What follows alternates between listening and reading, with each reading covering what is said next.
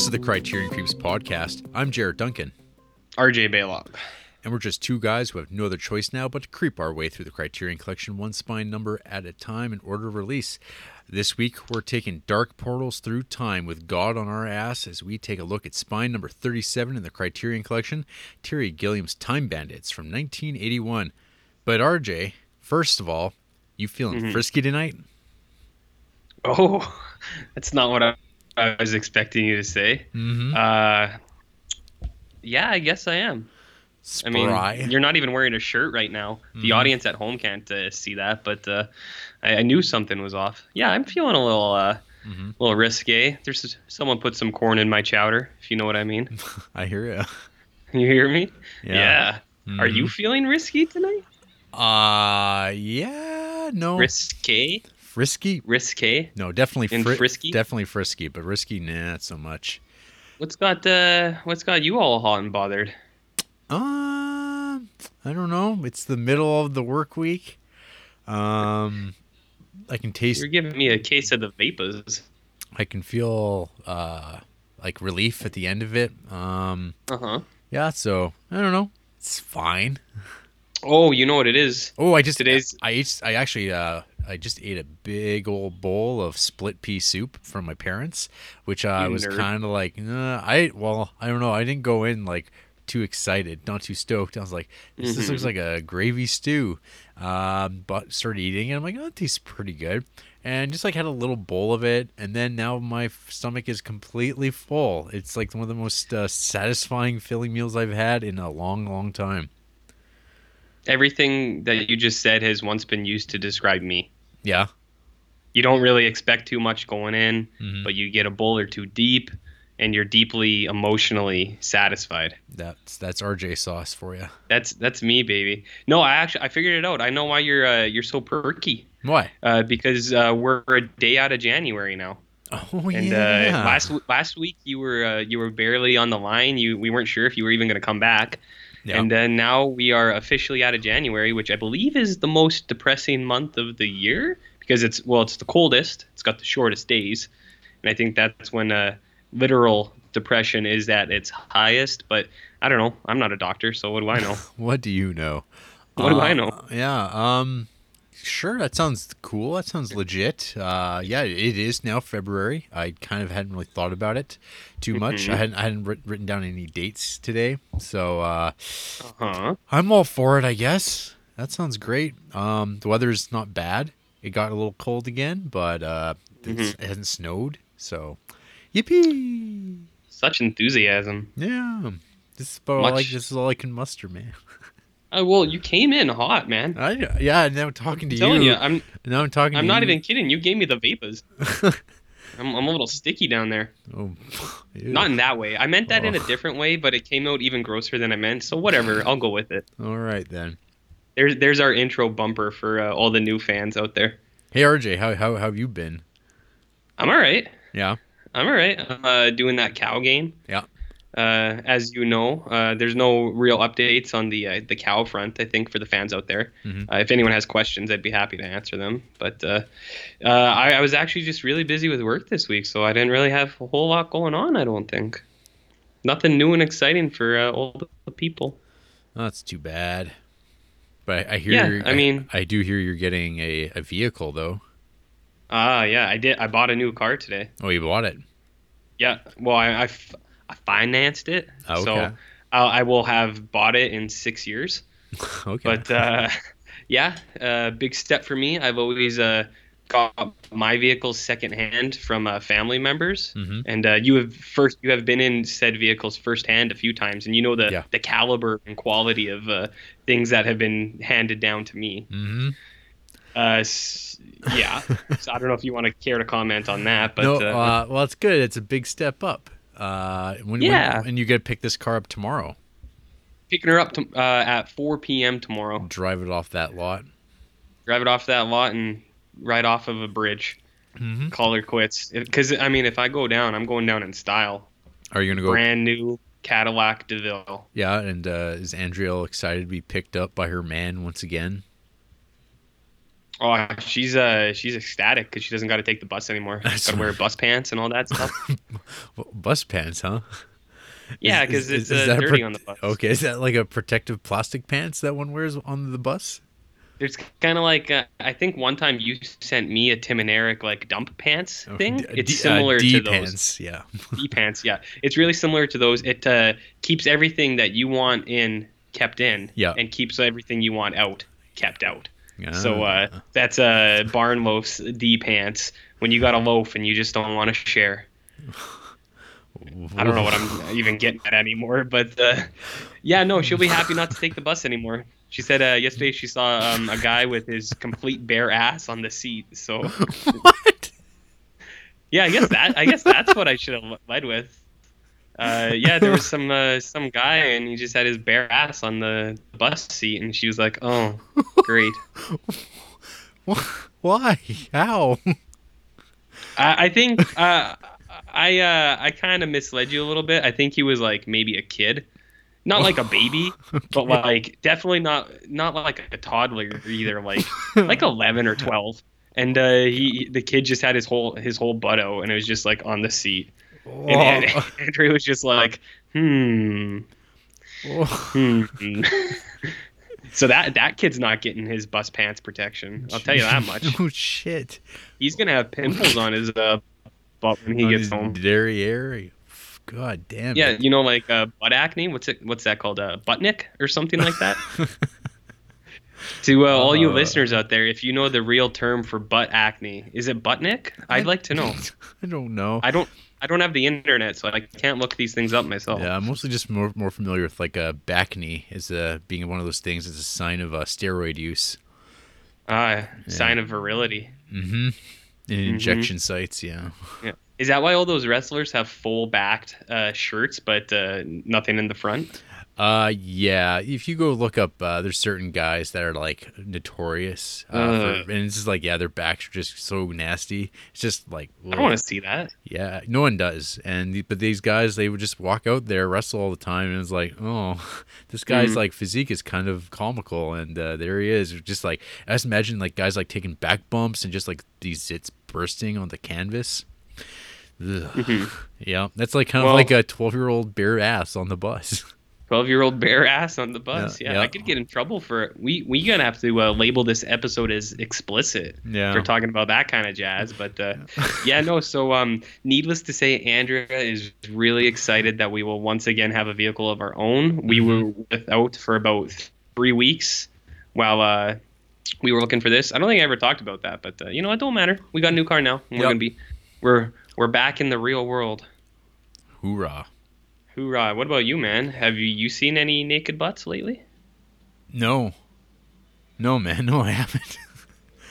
I, I Um, should I should actually I should narrow that down. Any public naked butts? Because I mean I know you're always looking at your own uh, figure. Oh yeah, no, You're I'm, very vain. I'm very yeah, I'm showcasing all the time for myself.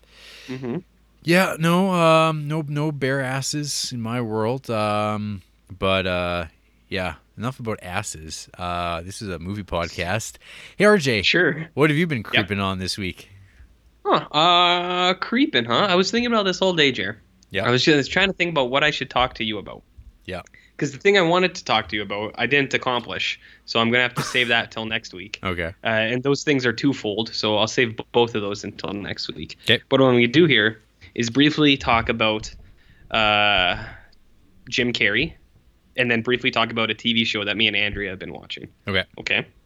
So uh, as a lot of people know, I have been uh, going through a history of Mr. James Carrey, uh, my, one of my favorite dudes. Uh, we have the same birthday, so we're connected by astral um, prophecy. I think is what the, that is. Astral. Uh, so I've been watching- Sure. Yeah. So I've been watching a lot of his movies. Um, but what I really want to talk about is two out of the three movies that he uh, was robbed because he should have got a Best Actor award, and I'm I don't think he was he's even been nominated. I could be wrong on that, but uh, I, I'm s- I'm going to say two out of the three that he he deserves a Best Actor. Uh, the Truman Show and uh, Man on the Moon. The Mhm. third, of course, being the best movie ever made, Eternal Sunshine. That is a uh, subjective and objective opinion. It's unanimous. Everyone agrees it's the best movie ever. But um, what's to talk about? I think uh, those two movies are both just fucking amazing. Like, uh, when's the last time you watched either of those? Um, man, uh, uh, it's been a while for Truman Show. Mhm. Man on the Moon, I kind of went through a Milos Forman uh, rewatch phase because I love everything he's made. Um, but yeah, no, I I I love Man on the Moon a lot. Uh, That Mhm. movie uh, that was kind of like my introduction to Andy Kaufman, I think. Um, And it also kind of crossed over with my liking of Jim Carrey. Um, You missed a movie in your uh, your trilogy there. It's a it's actually Uh, it's a quadrology, RJ. It- yeah, no, no, you're you're right. Yeah. Uh, I also watched Dumb and Dumber, which is another showcase of just extreme fucking raw talent from both uh, the boys in that one. Mhm. Uh, that's another five star affair. Uh, all three of those movies are five stars. I, I'm as far as I'm concerned. Yeah, They're quite- great. Yeah, it's a pretty good run. But yeah, no, yeah, Man on the Moon is like super good. Uh, Mhm. Somewhere I've got that soundtrack kicking around. But uh, Yep. no, uh, uh, my friend uh, Dan and I, we both had a very special relationship with that movie. Uh, We Mhm. often felt a lot like Andy Kaufman and his manager George Shapiro. I can see that. yeah. Um, yeah. I just like yeah, it's like there's like the one line that about like uh, it's like a joke that only you two find funny, and I'm like that's it's how a that's how we it's live. a joke that only two people in the whole universe Yeah. find funny. Yeah. Yeah, Yeah, that's you guys. that's us. yeah. And, uh, so, I, yeah. yeah that No, keep going. Oh, so yeah, that's just the movie that like yeah I uh, I hold very uh, special place in my heart. Uh, it's, you know, and again, it's probably been way too long since I watched it last. Um, but yeah, Mhm. no, Milos Forman like between like One Flew Over the Cuckoo's Nest, Amadeus, Man on the Moon, People versus Larry Mhm. Flint. It's like a pretty incredible cycle of movies that he's been involved with. Um, and even like his like lesser movies, I guess even they're like pretty good. Like actually, the two uh, movies we'll be talking about someday uh, are Criterion's, and they're really pretty good too. Uh, Loves of a Blonde and Fireman's Ball. Mm-hmm. Uh, they're pretty good. So Well, maybe at that time I'll rewatch all his stuff again Why because that would be a treat. Uh, but yeah, like um, I'm gonna talk about Man on the Moon too because uh, everyone knows Truman Show and Dumb and Dumber. Yep. I feel like most people know Man on the Moon, but I also feel like it's gotten forgotten a little bit, which I think is too bad because as we've touched on already, it's awesome. So I have a special connection to that movie as well. I Mhm. owned it on VHS. uh, as you know, uh, or as everyone I've told, uh, as a little kid, I was a huge Jim Carrey fan. Um, because I wore the Hawaiian shirts and I acted like he did in Ace Ventura and things like that. Um, so when Man on the Moon came out, I really liked it because I identified it with it as well. Uh, but I wasn't. I'm not a wasn't a weirdo like Andy Kaufman. Yeah. But one of the reasons I liked it so much, I don't know if you knew this, Jer, Mm. but I not only share a birthday with Jim Carrey, like I mentioned, but I also share a birthday with Mr. Andy Kaufman. Oh. So I thought it was a- I thought it was a sign from the heavens that uh, that was my movie. So I watched that fucker on repeat so much. I made my mom watch that movie so many times, but uh, I always knew when the uh, they went to the whorehouse. I knew when that scene would come, so I'd, I'd pretend to go to the bathroom so it wasn't awkward. So I didn't have to watch that with my mom. Uh huh. Uh, and when people are wondering, but that movie came out in '99, so I was nine years old when I was watching that movie. That's why I chose to leave the room. Ah. But uh, yeah, no, I, I feel the same way. I think it's awesome. Uh, everyone should watch that movie. It's just like it's like a Shakespearean tragedy. I think when you look at his life, like kind of the stuff that went on, or maybe maybe it's not. Maybe you see it as the complete opposite. I just like the way he went about things and his life and how it all kind of ended and stuff like that.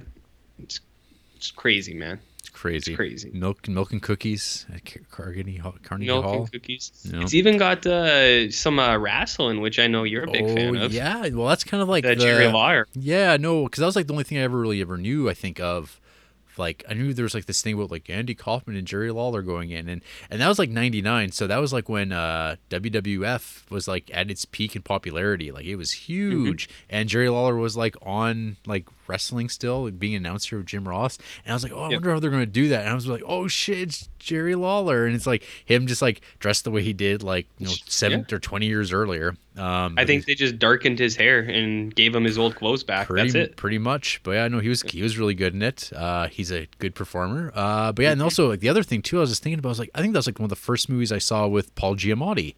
And then I was just like looking, and I'm like, oh, maybe I'll double check that. And oh, the other movie that he would have been in that I would have seen before this was The Truman Show. Yeah, yeah, because he's the yeah exactly. Yeah, he's, the control room director. Yeah, he's in both those. So that's probably uh, there was some crossover there. Them showing up together.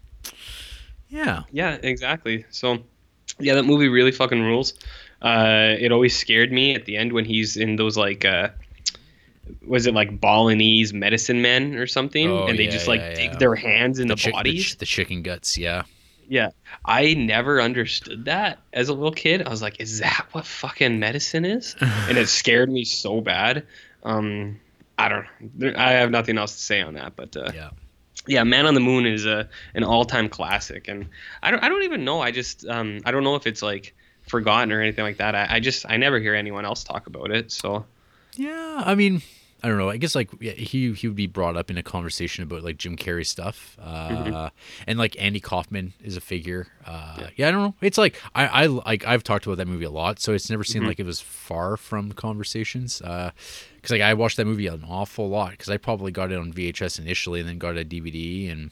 Right. Watched it a bunch, but it's been a long time since I wa- I try to like just watch new movies all the time. I very Yeah. rarely rewatch stuff, so one day, hopefully Well, again soon. I'll you ever want to you ever want to treat yourself and to some of the finest acting you'll ever see? Just do a quad uh quadrophenia with the Truman Show, Man on the Moon, Dumb and Dumber, and Eternal Sunshine, and you'll just you'll be crying all day, man.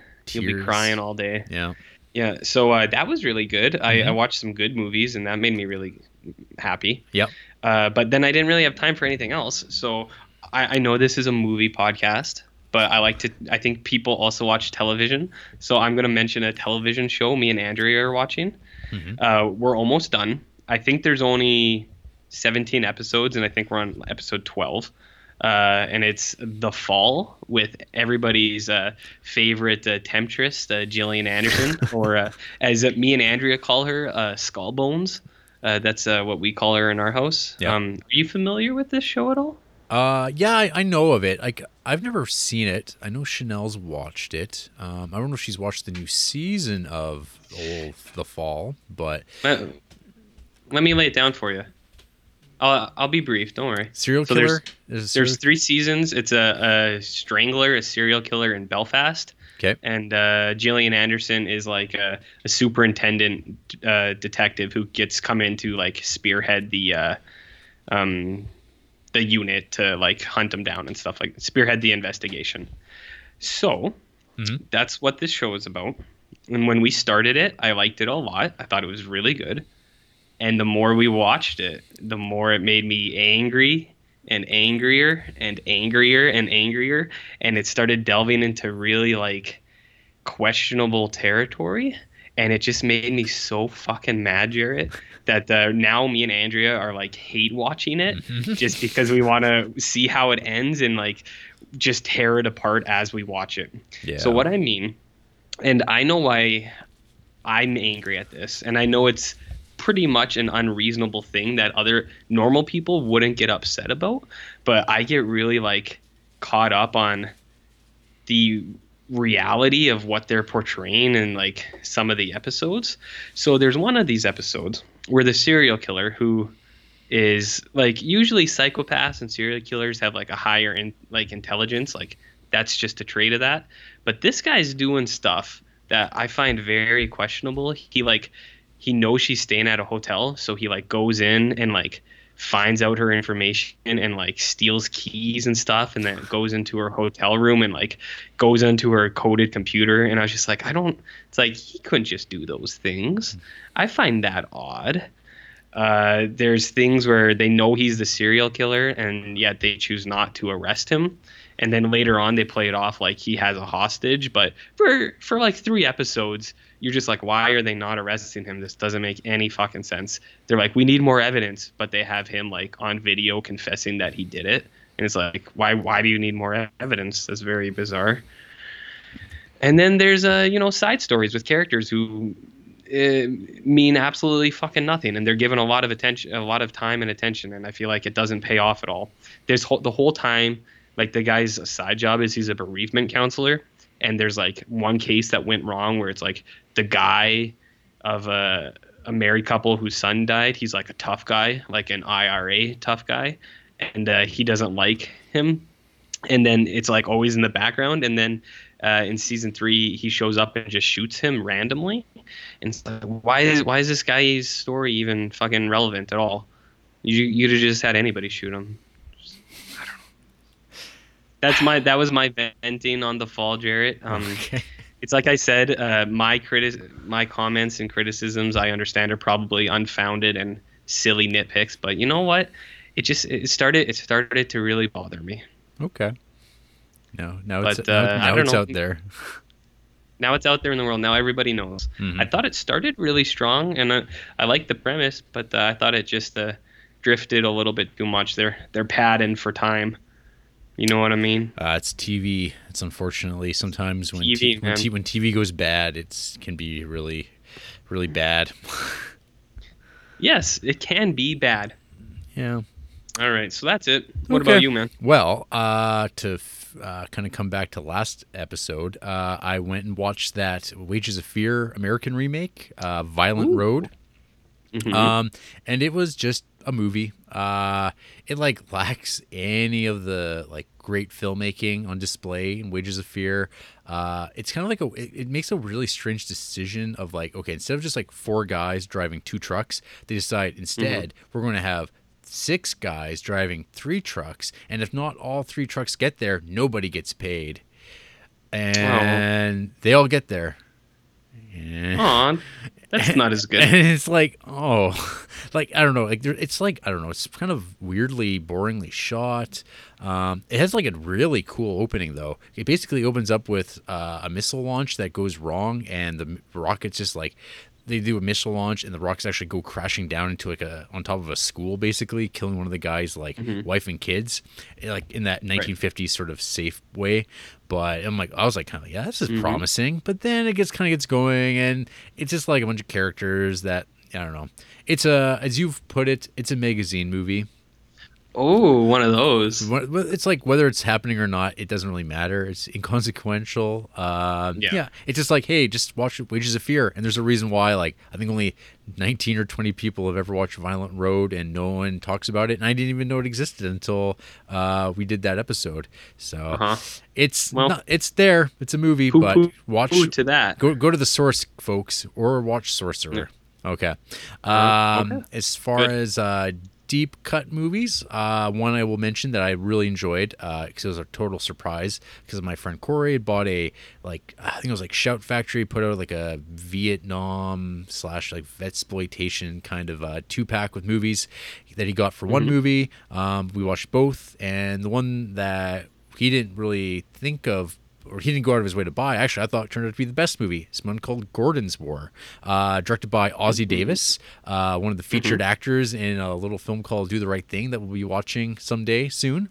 Um, Uh-huh. And Gordon's War tells the story of a man returned from Vietnam whose wife has died because she got uh, hooked on the junk, and so he and some fellow uh, fel- uh, African American vets, vets, they're all going to team up and take down the local drug trade in their neighborhood in Harlem, um, and it's like very like. If you watch enough black exploitation kind of action movies from this period of time, they're all like they have this same story, but this one is told very well. Um, it's it steps it goes through all the steps of like first you take on the peddlers, the pimps, and the the hotels where they're running the drugs and having all the people stay there to do their drugs. You you hit the drug dens, then you go after the guys up top, and it just like builds and builds and builds. Um, it's just like I don't know, uh, great uh, version of like 70s cinema. Uh, it's probably one of the better black exploitation movies that I've watched that I think like actually holds up fairly well as a movie.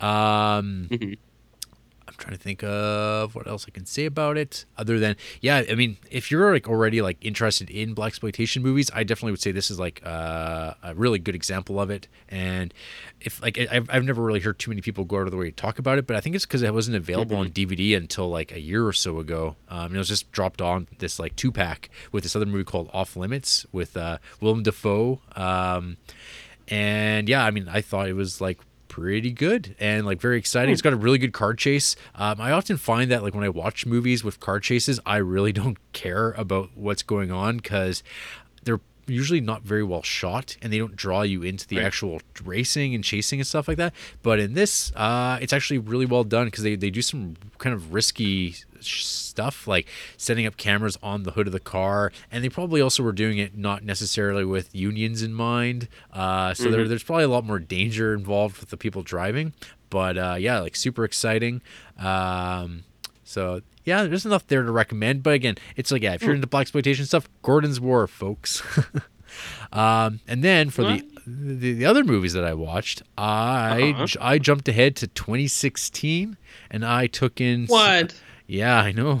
Uh, I did what I was saying the other week about how I don't watch movies from like the current year usually, and I did like, I- the exact opposite of that.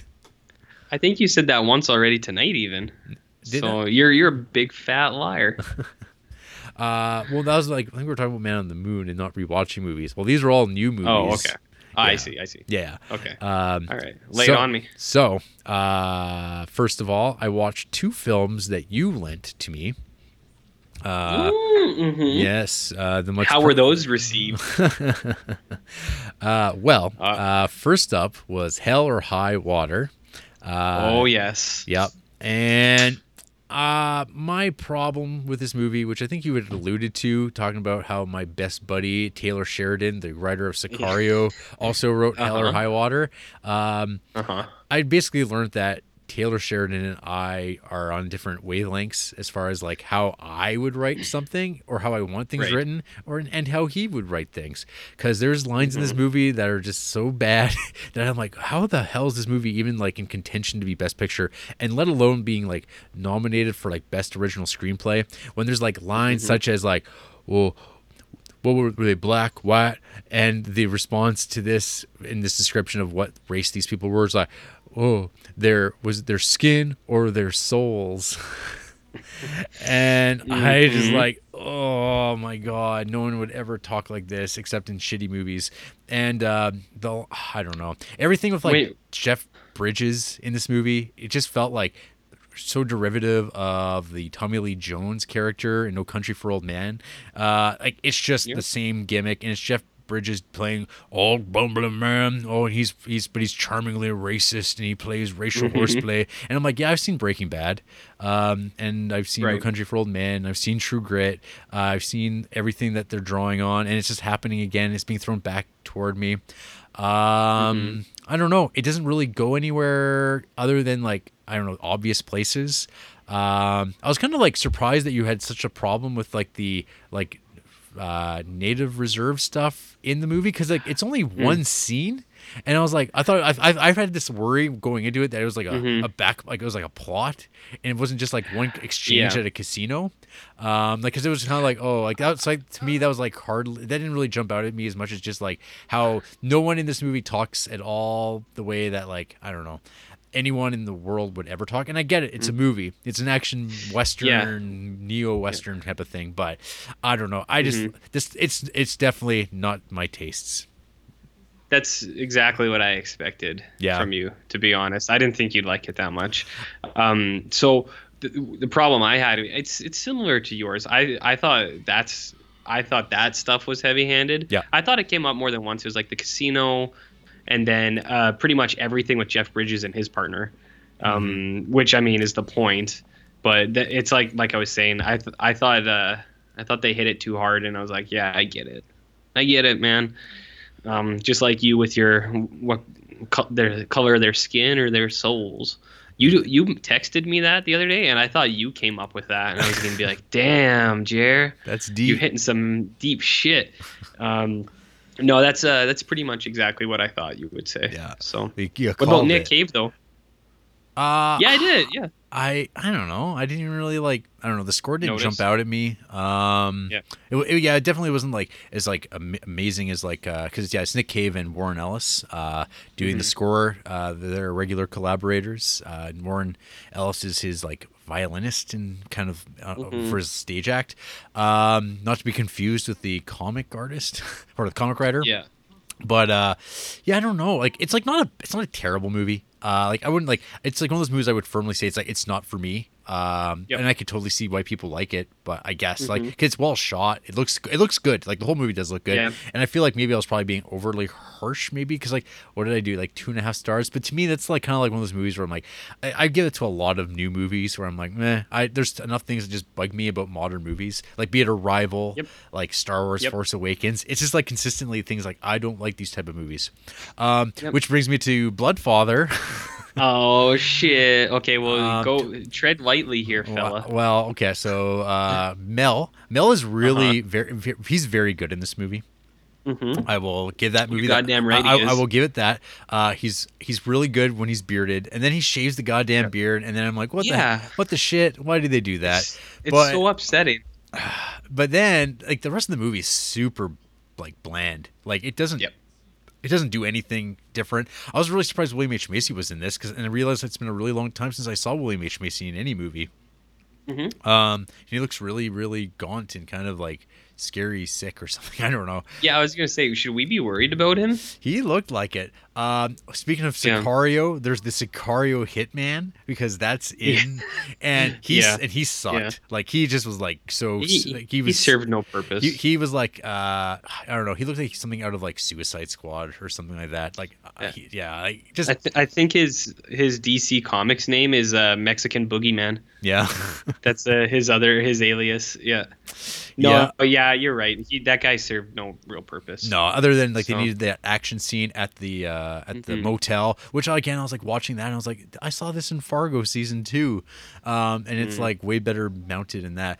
I yeah, I don't know. Like the movie again, like it's like not a bad looking movie, um, but I mean the biggest problem with it is it just doesn't go anywhere terribly interesting. There's like one bit too, like at that that motel room scene, the whole like when they when they're running away from Sicario Hitman, and like Yep. the Sicario Hitman's got like a shotgun and he shoots Yep. like a uh un, like not knowing uh, sheriff or whoever who just happened to pull up and they he Mhm. gets shot but we get a display of CGI blood where he gets a head wound the size from like from a pistol and not from Oh. a shotgun and I was just like uh like just stuff like that always just like brings me out of the movies um Sure. like if you're gonna have Sure. gore, just have him have him blow his head off chunkily, like not like this Yeah. like subtle little thing so you get your R rating.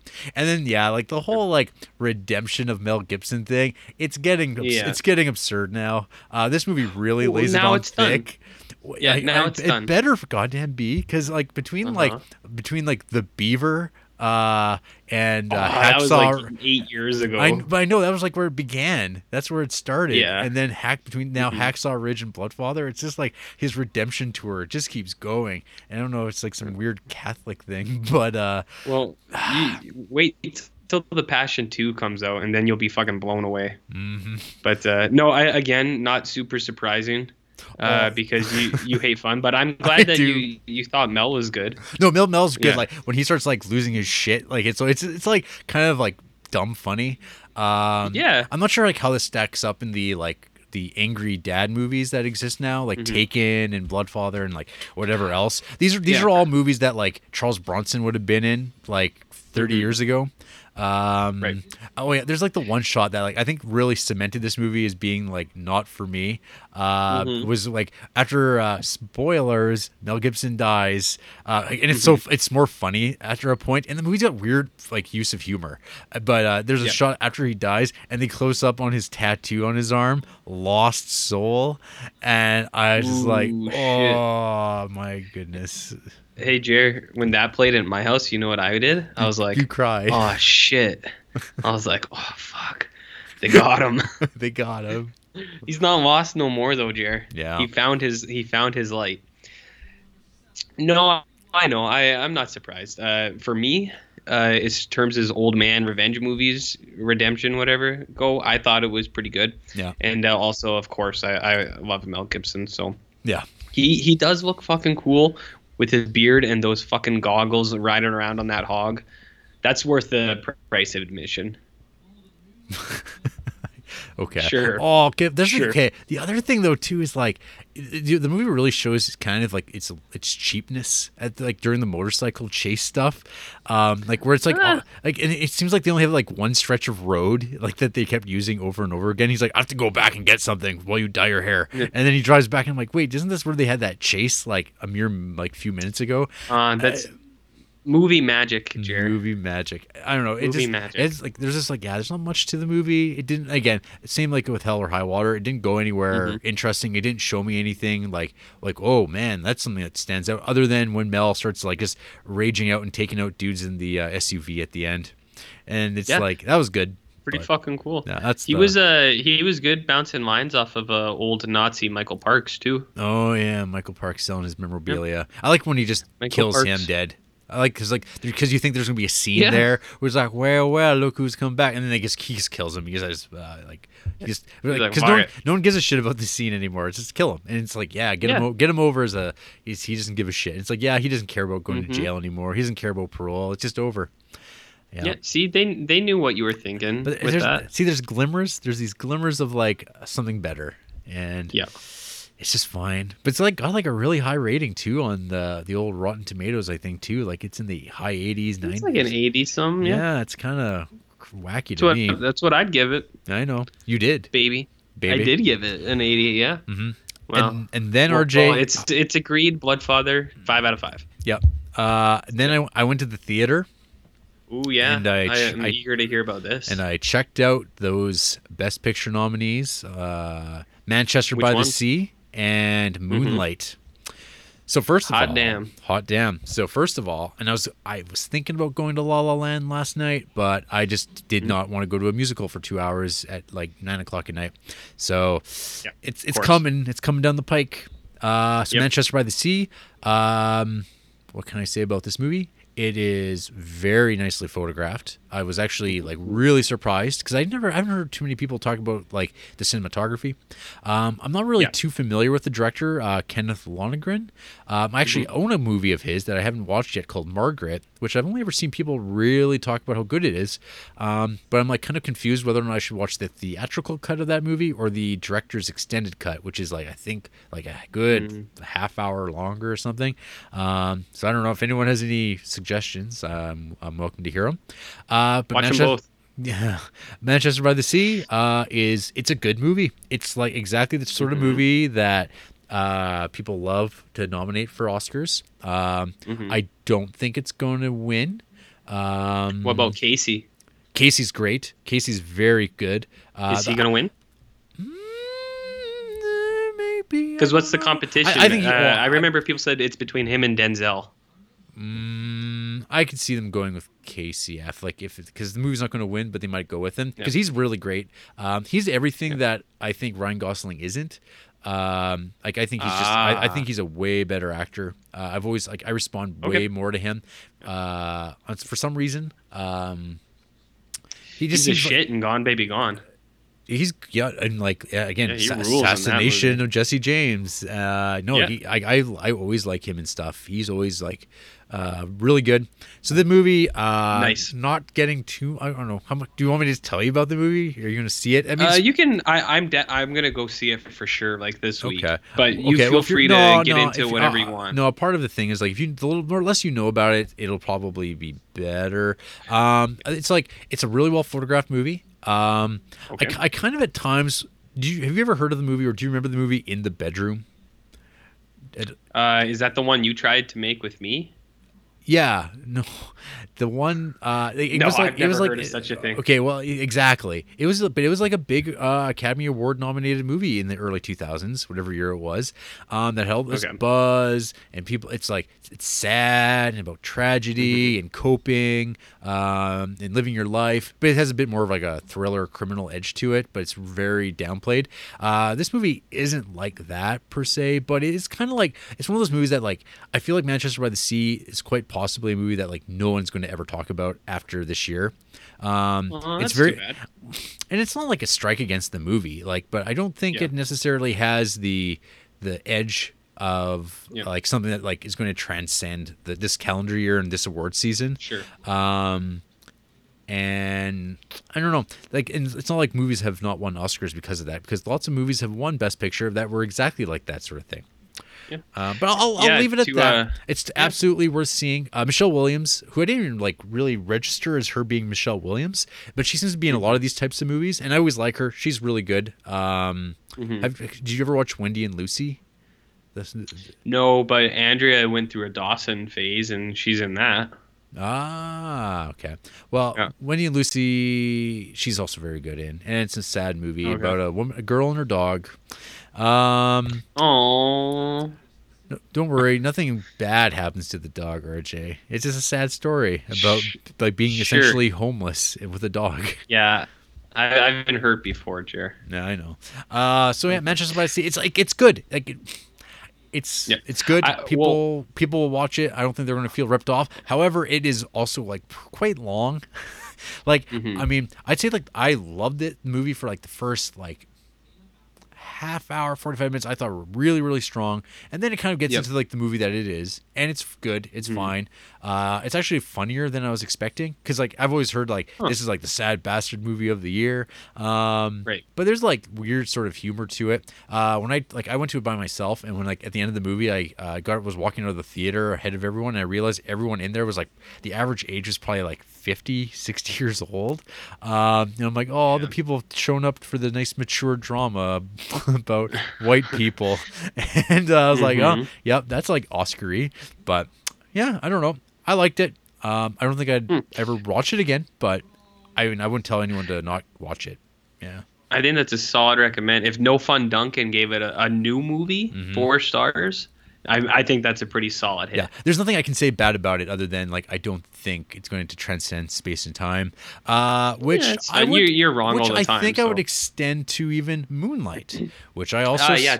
which I also saw, and uh, So feel what? free to lay down whatever you want about this one because I'm not going to make it to the, to it before it leaves the theater, so it'll be a while for me. Okay, so Moonlight. Uh, I was. It, it's of. I was like finally surprised that it came here uh, to little southern Alberta, um, and it showed up at the movie mill, the second run theater, and I got a chance to go watch it. And they'd bumped it down to just like one night a week, and it's like, and it's like Right. nine thirty-five, so it's not the most Yeah. appealing time. But hey, Yeah. on, it was on Sunday night. It was after the Royal Rumble, and uh, I was like, "Hey guys, let's go see Moonlight," and because there's no there's no other chance Of course. any of us are going to go see it in theater if we don't go see it. So we went uh, up until start time. We were the only three people in there, um, and then this like group of people all showed up at the end, like a, like a, like a party of six, and Nice. so. We watched it, and Moonlight. Mm-hmm. Uh, I, I would describe it as kind of like a it's like a lost episode of The Wire in in some ways. Ooh, cool. Mm-hmm. Um, so it's also good. Um, whether or not I I don't know I don't know if I get the like unadulterated like love and like absolute like clamor the movie gets. Um, Mm-hmm. I mean. It seemed to like it, it worked like exactly the way movies are supposed to. Maybe that's what people are responding to. That it's like, oh, here's a genuine movie that I can go see in theater. Um, Right.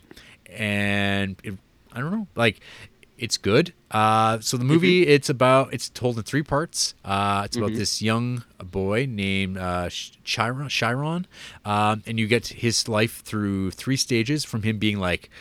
I don't know, nine years old to being in high school to him being a grown man. Um, So I, I always love movies that are told in chapters because it helps break up uh, the narrative into segments. Uh, it Right. al- it, always helps me, I guess, uh, watch it. Just like when I look through a book, I sometimes look ahead and see how long a chapter is, so I get a better sense of Right. pace. Um, So it's basically just a story about a kid whose mom is a crackhead, um, and that sucks. And he is, al- Yeah. but he, and he's also uh, a gay African American living in a world where being gay definitely doesn't help you out. Um, he is kind of being chased around by kids. He doesn't understand why. Um, and a local drug dealer kind of like takes a shine to the kid and uh, wants to kind of like be kind of like a, a surrogate father figure to him. Um, but his mother doesn't want anything to do with that. And then, of course, there's a canned emotional thing when the drug dealer turns out that he has his drug dealer and that and he's selling drugs to this kid's mother. And, and it's kind of like, oh, it's kind of like not not too far off from like crash levels of like maudlin drama but sometimes that's okay. And it doesn't it didn't bother me too much in this movie. Um, and then the, then there's a time jump and then we follow uh, uh, chiron to him now being referred to as because he got little no, sorry in the first chapter it's called little because that's mm-hmm. that was his nickname because he's little. And then right. the middle one section is his name, Chiron. Uh, then you can see his exploits in high school, where life just hasn't gotten any better for him. The kids mm-hmm. he's grown up with, they become bigger, older, and more bullying and more bigger assholes. Um, right. And then you kind of just see, like, you know, it's an adolescent story about a kid coming to terms with his sexuality. Um, he has a brief mm-hmm. rendezvous with a, a, fellow student of his uh, named Kevin. Uh, and that gets that turns bad because of bad peer influ- peer pressure and shit like that. Um, you see his mom still being a piece of shit.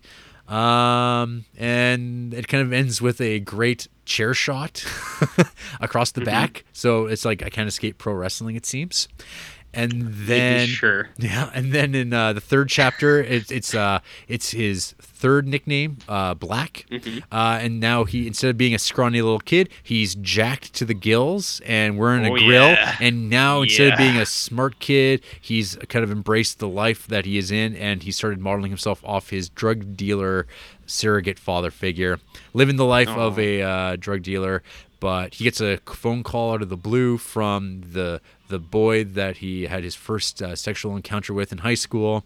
And Ooh. the movie just kind of plays out in this sort of nice, pleasant way with them kind of meeting up again and talking uh, over some dinner that Kevin makes for him. Um, and it's just like I don't know, it's just like it's a good movie. Um, Yep. Like it's cool. it's it's uh, Barry Jenkins. I haven't like I don't know if he's directed too too much. I haven't seen anything else that he's done, like short films or otherwise. Yeah. Uh, but like I don't know, like he's I think he's a Tarantino fan because there's some sh- like mm-hmm. cinematoph- uh, cinematography and shots in this movie that are like like they could be right out of like a Tarantino movie. Um, yep. and like he's really like he's got that roaming camera down. Um, and it's like actually reminds me a lot of like uh, Dard- the, there's these brothers, these French brothers, the Dardenne brothers, and it's like and I was read, I read an interview with Barry Jenkins, and he's like, "Yeah, I'm a big fan of that, like of his of their hmm. stuff." Um, so yeah, I mean, I get it. I'm glad that uh, the movie's getting talked about. Um, but right. like, again, it's one of those movies that I feel like it's not the movie that people are necessarily going to talk about from 2016 forever and ever. Um, right. It's just like a good, solid drama. Um, mm-hmm. So yeah, uh, I, I, wouldn't be surprised if it wins, but I have a feeling that, that those right. Oscars they like their uh, they like their Hollywood backpatting movies, and that La La uh-huh. Land set in Los Angeles. Um, and it's been a while. It's been a while since the musical one. It's, it's that Chicago, and that was 2002. So I think it, I think it's going to be an uphill battle in that regard. But right. uh, maybe La La Land is the best movie of uh, the year, and uh, I'll find that it's, out hopefully sooner than later. It's possible. I predict that you'll hate it but uh, I, I haven't seen it myself. I can't speak to it. But uh, uh, again, uh, you gave Moonlight four stars. So from No Fun Duncan, I think that's a big solid recommendation. Um, yeah me and Andrea, uh, well, I was gonna go catch some of these with you, but uh, as you alluded to at the start, I didn't have a vehicle and I couldn't get around, and I was working. But uh, this coming up week, me and Andrea want to go see uh, all three of those bad boys: Manchester, Moonlight, and uh, La La Land. Mm-hmm. But uh, as you said, Moonlight only played like one night a week, so we're not gonna make that. So yeah, I, don't I don't think I'll be I don't think I'll get a chance to see that one up on the big screen, but uh, yeah. hopefully I will see it before uh, the big Oscars so I can yeah. voice my opinion. But uh, for sure, we're going to get Manchester and La La Land just because um, their stage presence is a little bit longer lasting in uh, our neck of the woods. Mm-hmm. So, but uh, so out of those three, I know you haven't seen La La Land, but you think La La Land's going to win all the awards? Uh, I have that feeling. Actually, unless you know what? It's, it's Moonlight better, or La La Land. question. I have a better question. Yeah. Because let's say La La Land wins everything. I, I take it that that's going to be one of those movies that definitely gets forgotten. Like, uh, look at The Artist. That was making all sorts of splash because of what it was doing, and it won Best Picture, but nobody talks about that movie anymore. Uh, so, out of those three, Manchester, Moonlight, and La La, I know you haven't seen it. Which one of those do you think is going to last the longest through time? Uh, I don't know if any of them. well, I mean, Uh, well, I'll, I'll, I'll, I'll. I want. I don't want to say too much. I, I, I, I will see La La Land uh, Yeah. first. Um, Okay. Okay, yeah, that's fair. It seems like people do really like that movie. Uh, it all depends. Like uh, one of the other podcasts I think we both listen to, that Junk Food Dinner. Uh, one guy on there loves that movie to bits, and the other guy thinks it's just a piece of shit.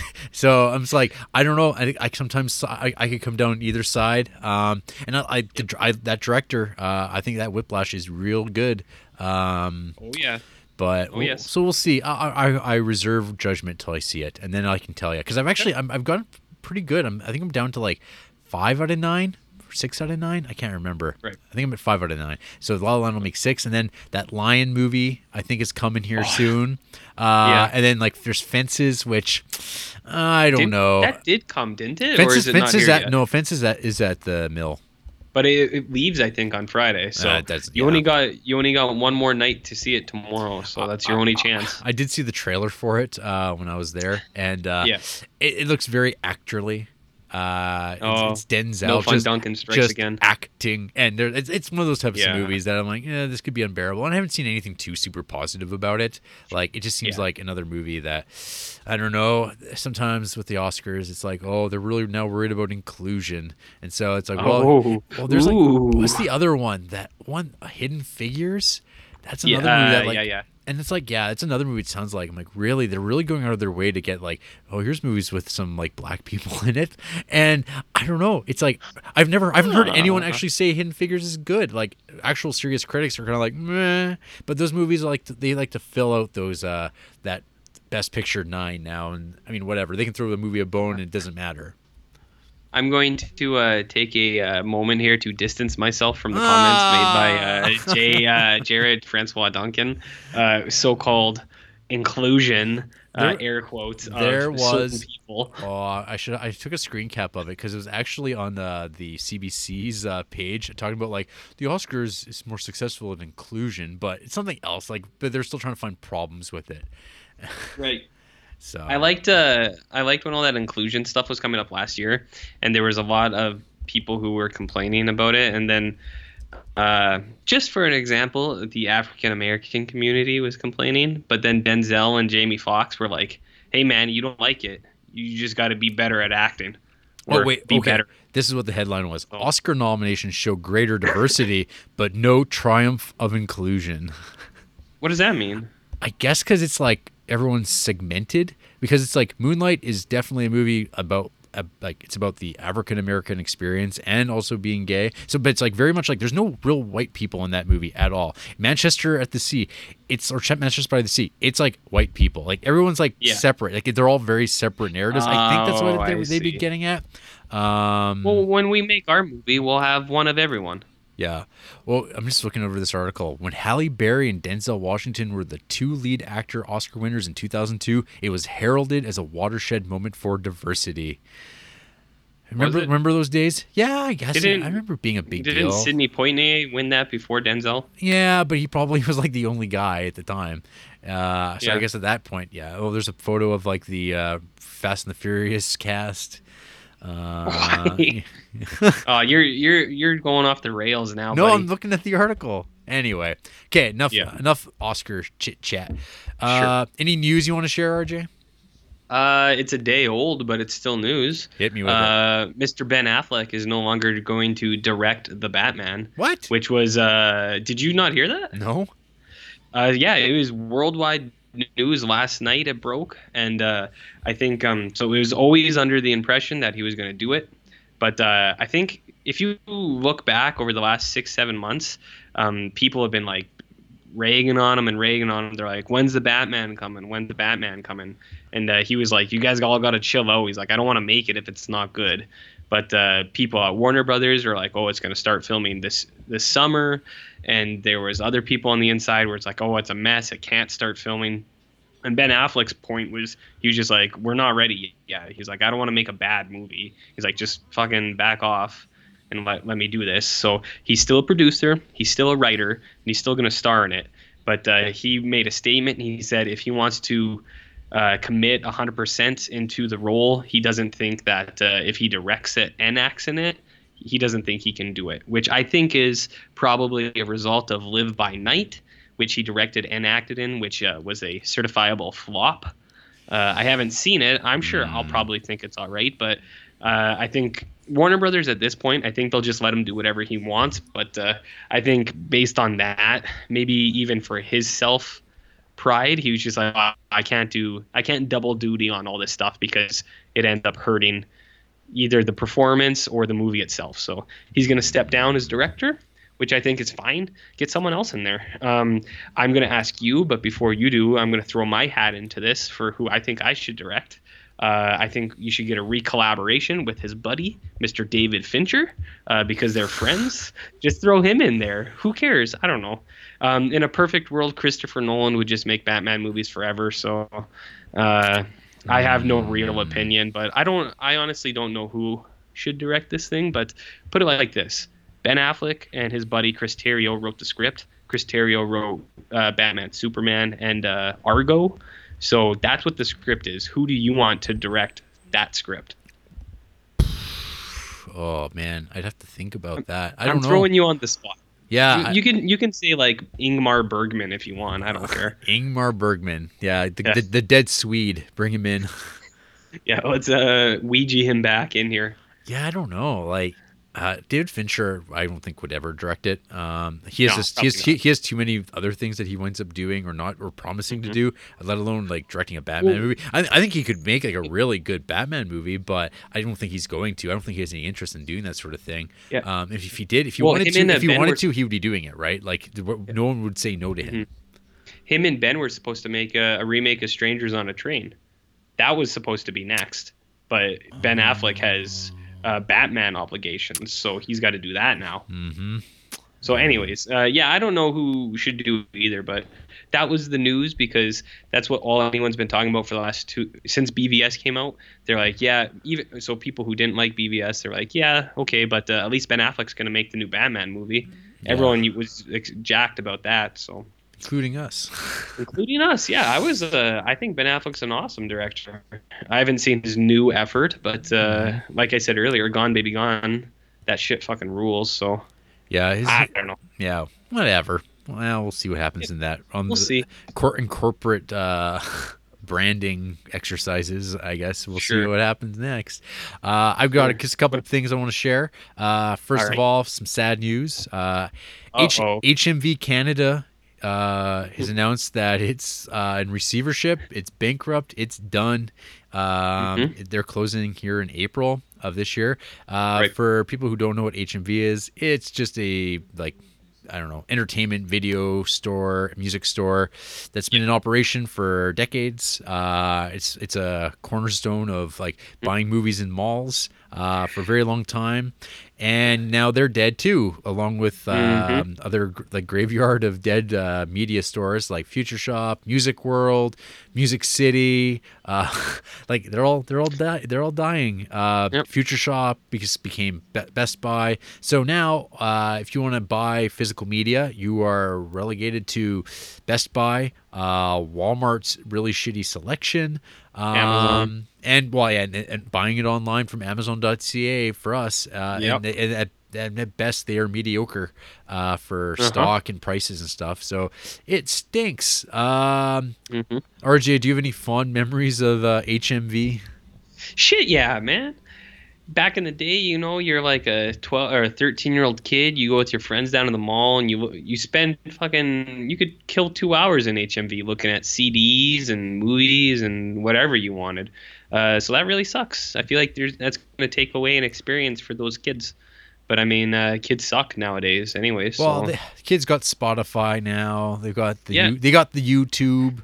They say, "What's a um, CD?" Yeah, exactly. I mean, the only reason I like yeah. the only time I've ever bought CDs in the last few years has just been like I still have a CD player in my car, and once in a while it's like, oh, mm-hmm. let's just buy a CD on this road trip, and we listened to that for like six months, just like in the background, and then change it out because I still have like two boxes filled with CDs.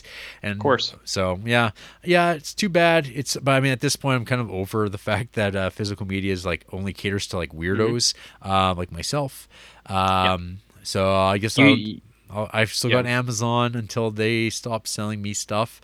Um, you know what's yeah. good though for you is uh, HMV is a, a uh, rare uh, supporter of the Criterion Collection, and now they their whole store is thirty percent off, oh, and then next month it'll be forty percent off. It's up so to, maybe you can up to thirty percent. They're only ten percent uh, well, off right now well, you wait until fucking March when they're closing or whenever they close. Go in then and then uh, yeah. swoop up all those criterions at a uh, a hot bargain. What what uh what chaps my ass right now though is uh I had actually just special ordered a copy of Fritz Lang's Ministry of Fear from them because the Blu-ray of it oh, was yeah. only like twenty five bucks, and now Ooh, now they're going bankrupt and they're never going to get it probably because. uh that's how it's not going to ship. I doubt it. I mean, that was like a few weeks ago that I ordered it oh. from the store, and I don't think I'm going to get that phone call now.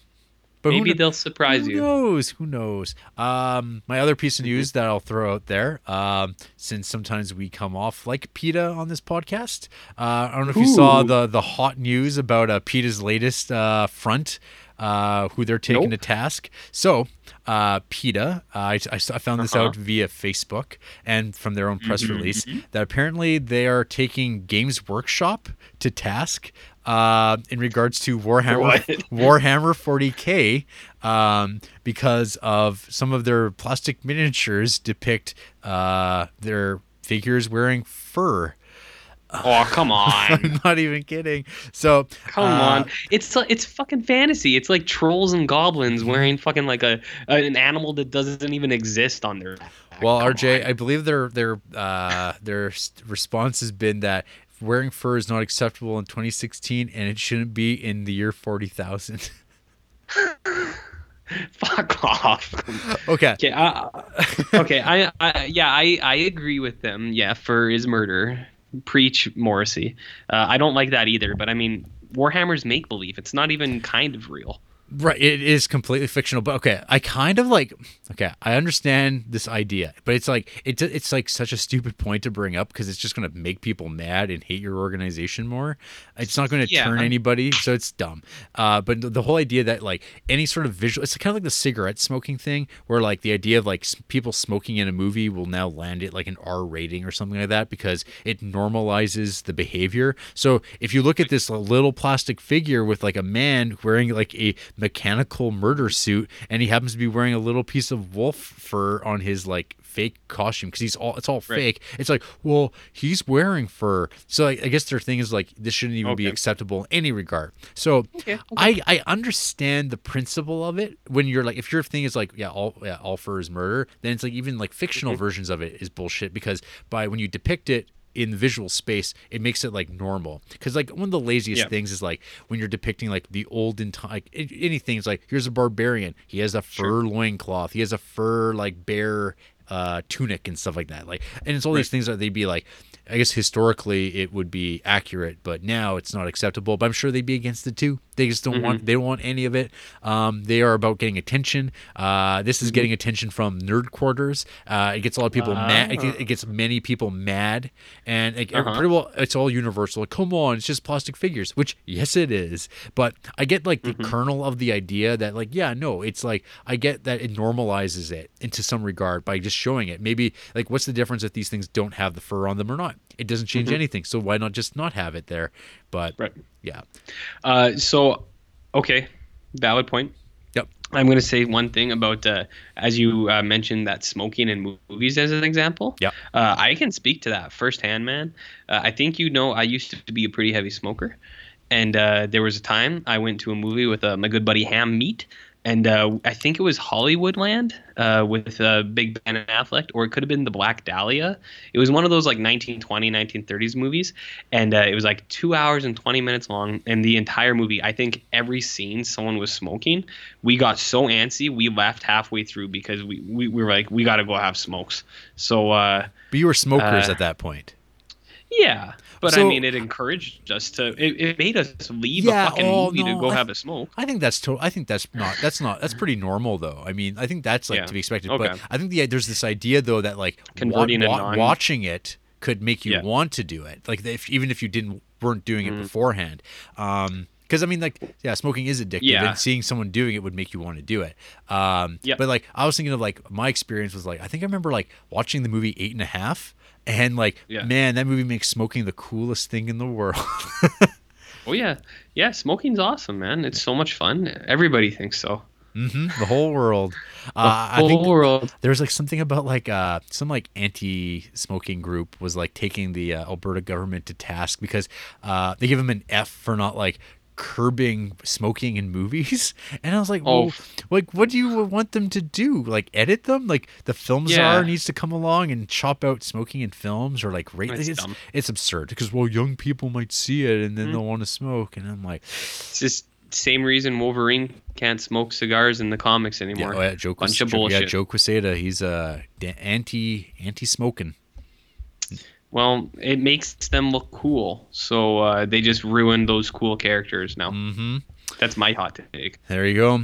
Well, I think that's the end of our hot takes on non-Criterion films. Uh, so hey, RJ, after the break, I think we're going to travel back in time and then forward in time and to the center of darkness as we're talking about Terry Gilliam's Time Bandits from 1981. sounds sticky. Stick around. Ooh. If I could turn back time, if I could find a way, I'd take back those words that hurt you, and you'd stay. I don't know why I did the things I did. I don't know why I said the things I said. Pride's like a knife, it can cut deep inside. Words are like weapons, they wound sometimes. I didn't really mean to hurt you.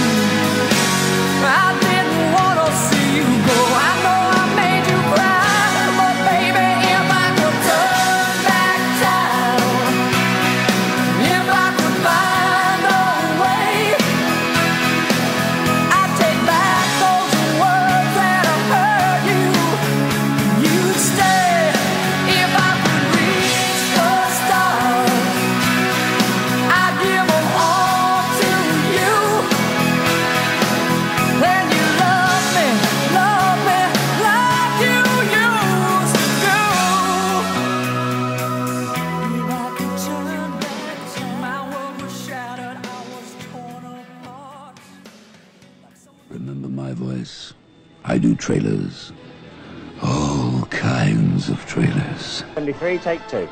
One day they'll put me in a film, a proper full-length job. Until then, I'm just stuck with this sort of stuff. Go and see this. Don't miss that. The most terrifying thing you ever saw is coming to babysit for you tonight. All right, cut it there. Look, just read what's on the script, will you? What? The script. Other way up. Ah. Ready? Yes, yes. You flock to see brief encounters for the special Close. Huh?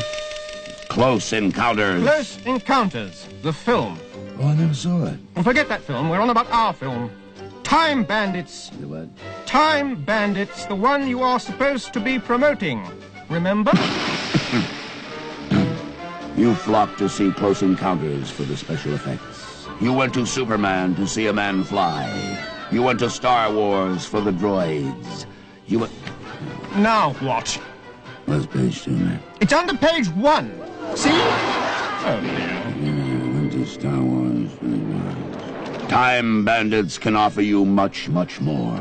It's not the special effects, or flying men, or droids, which makes Time Bandits a unique cinematique... Cin- uh, Cinematic! You know, pertaining to the cinema. Cinematic experience, it's the makeup. Yes, folks, you've never seen anything like it. Men made up to look like monsters. Monsters made up to look like men. Look-alike men made up to look different. Different men made up to look alike. No expense has been pared, spared on the pan stick, the pan stick. No expense has been spared flying in the world's greatest makeup man. Just a minute, just a minute. What about the plot? The what? The plot. What the film is about. Well, I haven't seen it, have I? Haven't seen it? You're sitting there telling millions of people to go and see a film you haven't even seen? Well, I can't see every film I do now, can I? Oh, wonderful. Terrific. Look, give me that. What are you doing? Taking over. You're out. O-U-T. Finished. Kaput. Finito. And what about the trailer? I'll do it. Time Bandits is an awfully good film. We have worked ever so hard on it. It's a tremendous adventure story. We like it, and we're pretty sure you will. What's wrong with it? It's direct, punchy, honest. Honest. Honest. Modest. What's that got to do with it? And we're back. And we're talking Spine number 37 in the Criterion Collection, Time Bandits, directed by Terry Gilliam from 1981. Uh, so, Time Bandits is considered the first part in something people refer to as the Imagination Trilogy, which consists of Gilliam's other films, Brazil and The Adventures of Baron Munchausen. Um, it's another handmade films film. Uh, you might recall they also produced uh, The Long Good Friday um, with uh, Beatle George Harrison as uh, uh, the co-founder of Handmade Films. He also uh, supplied the end credit song to this film, um, which I don't know if RJ noticed or not. that, fam- Uh, that that familiar George Harrison sound. I did not. Uh, as soon as the movie ended, I turned it off. Oh, there you go. So there, there's that. Uh, so uh, I didn't really write anything out in, beforehand for a synopsis, so I'm just going to freewheel it here. Uh, so Time Bandits is a movie uh, about uh, starring a 11 year old boy named Kevin, and he lives with his parents, like many 11 year old children do. Uh, His parents, like most children, uh, are consumer whores that just buy products that they see on TV, and they just think about the next product they're going to buy, and that's kind of life. Kevin has an interest in history and the world outside, but he doesn't have the most stimulating uh, environment. Environment. Just living in very uh, working class uh, Britain in guess 1981. Th- that all changes one night when, after uh, he goes to bed, uh, a knight comes riding through from his closet, creating all sorts of mayhem in uh, with wide angle lenses, and then disappears. And we get this suggestion that like this actually happened because his uh, Kevin's father heard all these sounds and tells Kevin to keep the racket down. Uh, the next night, Kevin kind of hopes that something like this will happen again. And this time, instead of a knight coming blasting through, uh, he gets six little people, aka midgets, coming in. Jared. They come in, and yes, six six little people: uh, Randall, Fidget, Strutter, Og, Wally, and Vermin. Uh, they all show up. They have maps. First of all, they're worried that Kevin is someone else, and they uh, take him down, but then realize, oh, it's just a kid. Um, they're on the run from something called the Supreme Being. Kind of resembles the Wizard of Oz, like uh, projected head. Um, and they're on the run from the Supreme Being because they have stolen this star map, which uh, kind of lays out the whole of the universe and shows where there are holes in the space time continuum, uh, which these six can travel through, uh, and now along with Kevin. Um, there's sort of like a strange theological cosmology to this film because it turns out these six little people are actually uh, kind of like angels, I guess, to the supreme being, who's in fact God of this particular uh, universe. And um, they've decided to kind of make a name for themselves instead of just being kind of like uh, subservient members to Supreme Being doing whatever he wishes. They decided Right. we're going to become uh, universally famous uh, bandits. And they're going to do so by traveling through time. Um. So the movie continues. So we get to see them kind of bounce around. They go from the kind of the modern era to the Napo- Napoleonic era, where they meet Napoleon, played by Ian Holm. Uh, we get a kind of a puppet show, midget show. Uh, and Yeah. Napo- Napoleon loves this. Um, they wind up then in Robin Hood times, which is interesting as Robin Hood is a fictional character, um, but it's neither here nor there, and he's an asshole. Uh, we wind up in, I guess, like ancient Greece. Uh, we meet Sean Connery playing King Agamemnon uh, as he fights a Minotaur. Uh, at this point, uh, Kevin is split up from the uh, his six bandits. Uh, they all meet up anyway. Um, and from there, they wind up. I Is it the ogre then? Uh, after King, uh, King Agamemnon, Oh, no, the no, they go to the Titanic. Then they're on and the then they go Titanic. to- the yeah. Titanic back in the Criterion Collection again. You know you Yep. are. So we get some Titanic scenes, and they think like they've hit it rich. They're on a cruise ship. They can live in the lap of luxury, Mm-hmm. but they're on the Titanic and it sinks. Um, Mm-hmm. And they wind up uh, figuring out a way to get out of that. um, and then they get to like, is it the land of league, the land of legends? The one, yeah, it's like Land of Legends or something. Like that it's like tall tales and folklore Yeah, of ogre- trolls and O- giants. ogres and giants. Uh, they Yep. wind up getting to the like the darkness fortress solitude. Uh, there's Yeah. this there's this backdrop that evil. Uh, the, the the devil, I guess, in this world, played by David Warner. Um, He Uh-huh. wants the star map so he can institute his own like plot of basically uh, technology and computers, something along Yeah. those lines. There's a big old battle. Everything comes together. Um, orders restored. Parents die. And uh, for me, a good time is had. Uh, so the first time I ever watched Time Bandits was actually only just four years ago.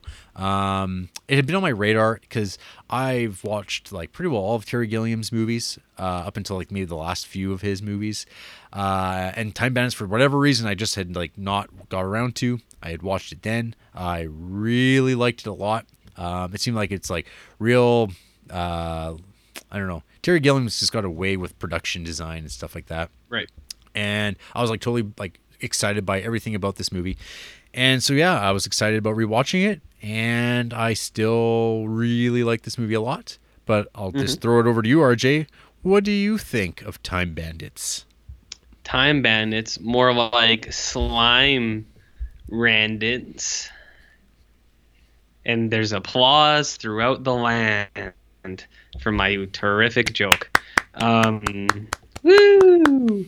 Uh, yeah, this movie fucking rules. I think it's super cool. Mm-hmm. It's uh, it's so much fun. Mhm. That word everybody likes to use. Um, Terry Gilliam is uh, such an, an imaginative, weird dude that uh, you can't help but just it dazzles you to see the stuff he does. I mean, you got a, a boat on top of a giant's head. That's pretty neat. that is. I mean, that's su- yeah. it's it's the cool. It's like uh, one of the. It's I think it's the coolest thing in the whole movie, um, and it's one of the most unique things I've seen in a long time. I first watched this movie a year ago only, so I'm a little bit late to this scene. But uh, no, yeah, I think this movie is super cool um, for a lot of reasons that I will get into. Yeah. But I'm going to uh, first hit you with an alternative uh, take Oh. uh, and one that I think is probably not news. I'm sure a lot of people have thought this, but uh, yesterday, this was the second time I watched it, and, and uh, right from the start, I had the epiphany to myself that hey, maybe um, is the kid's name Kevin? yeah. Maybe Kevin is a paranoid schizophrenic, and uh, this whole thing is just uh, his made-up world. And I know what you're gonna say. It wasn't made up because the dad heard the noise. Sure, sure, I'm sure there was noise. And then at the end, spoiler alert, the two parent the house burns down because there's a uh, particle of the concentrated evil, and uh, the two parents touch it and explode. I have. I have an explanation for that as well. Little Kevin here, he's a little shit. He got his hands on some concentrated sulfur or something like sulfuric acid or like a sulfur tablet because it's like old yellow dust. He threw that fucker in the toaster oven, burned the house down, and then the parents touched it, and in his mind, they blew up. So, like I said, I'm sure this isn't news, but uh, watching it last night, the way the the way the dialogue is, the way the sets are and the plot is, it makes total sense that it just happened in his mind. Because there's dialogue, like when he's with Sean Connery, uh, they go to the banquet and Sean Connery has this like it's such a like weird unnatural line. He's like, "All right, this is Kevin. He's my son now. All right, here's the banquet, and he is now the inheritance of all the world. Okay, let's have a." All right, it's it, like that's basically the delivery, and like that happens a lot in this movie. And I was like, yeah, it is like the way a little kid would talk. So, So- or is that just the dream element that he wanted to mm. paint? Like, I think that's just like I don't know because he. So from what I was reading, like Terry Gilliam and Michael Palin, uh, they sat down to make like uh, a children's movie, right? Like, and so I think they hit on these tropes of like what makes a children's movie, but like I think it's like this movie got a lot of flack I think when it came out for being Why? a child's movie because it's like it's so dark and Yeah. and like unusual. Like wait till I get to Uh-huh. who hates this movie. It's Okay. it's it's, it's amazing to me. Um okay, so okay, yeah. So from my understand, uh, like first actually going back even before I go to this uh thing about it all taking place in his head, um, yeah. uh, have you watched much in the way of Monty Python? Okay, I'm gonna lay it out for you right here. Yeah. I have seen Mon- Monty Python. I'm not a total rube, but I am not uh, a total nerd either. Um, it was a little bit pa- uh, beyond my time. Uh, I think Monty Python is uh, old man humor, and uh, I get it. I enjoyed watching it as a kid, but uh, I've only seen a couple of them. Like, I mean, your major hitters, Life of Brian and uh, Holy, the Holy Grail, and such and such Yeah. but uh, I I don't know the I I wouldn't You I never wouldn't watched the out there and TV show or anything. Yeah. I wouldn't advertise as a big fan because someone would call me on it and they would absolutely be right. Right. Okay. No, that's fair enough. But I mean, you're familiar with like kind of what Monty Python was like. like Yeah, I'm I'm familiar with it. Yeah. Yeah, like so. Yeah, um, I always find like yeah. So for people who might not know, maybe you're coming to this podcast uh, under the idea that they'll get an education. Uh, Oh, that, that's wrong show, folks. Um, Ooh. but just a broad stroke. So Terry Gilliam, he's like the American like. Un, I don't know what you call him. He was like the animator on the Monty Python stuff. So like kind of like all the iconic weird like collage style animation stuff that you would know from Monty Python advertising marketing. That was Terry Gilliam. He was just like an animator who just like came up with stupid shit and like big goofy feet and all that weird funny stuff.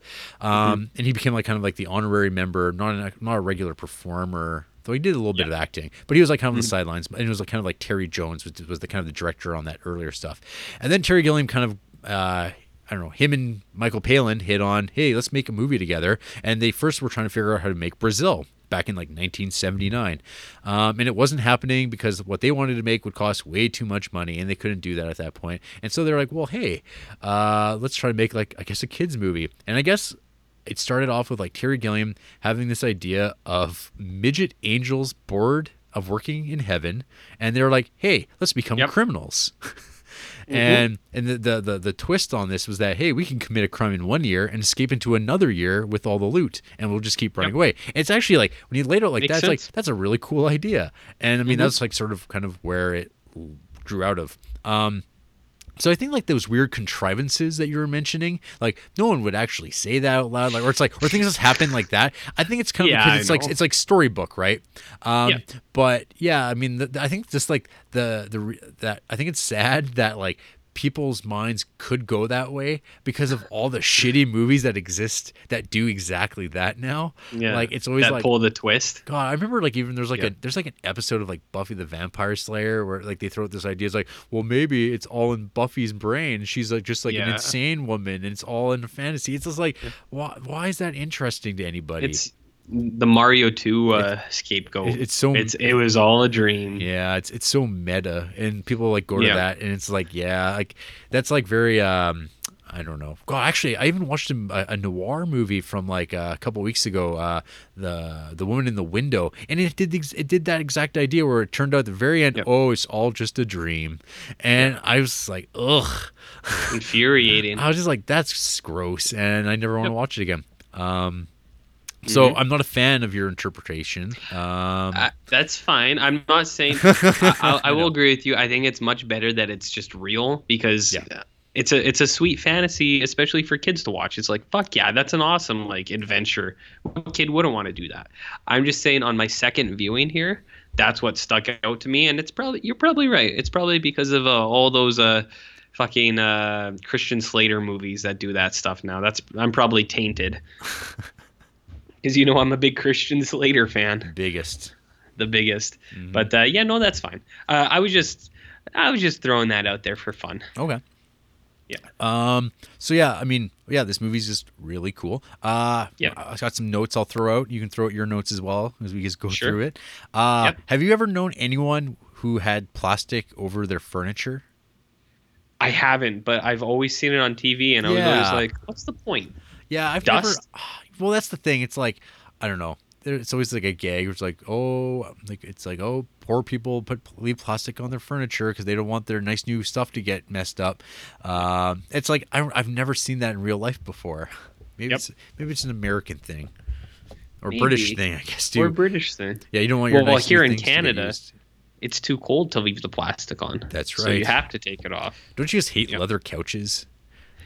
Uh, it depends. If it's like one of those hybrids, it usually has a little bit more give. But leather, I usually get stuck to Yeah, horrible. because horrible I am a sweaty, sweaty man.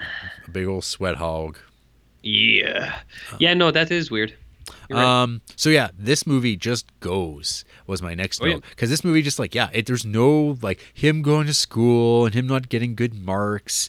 Um. It's just like no, here's a kid shorthand. Look, he's reading books about history, so he kind of when he's in these situations will be able to say, "Hey, I know what this is," and that's all you need, and it's good. all you and need. yeah, shorthand, go get going. Um. And then yeah, midgets in your closet.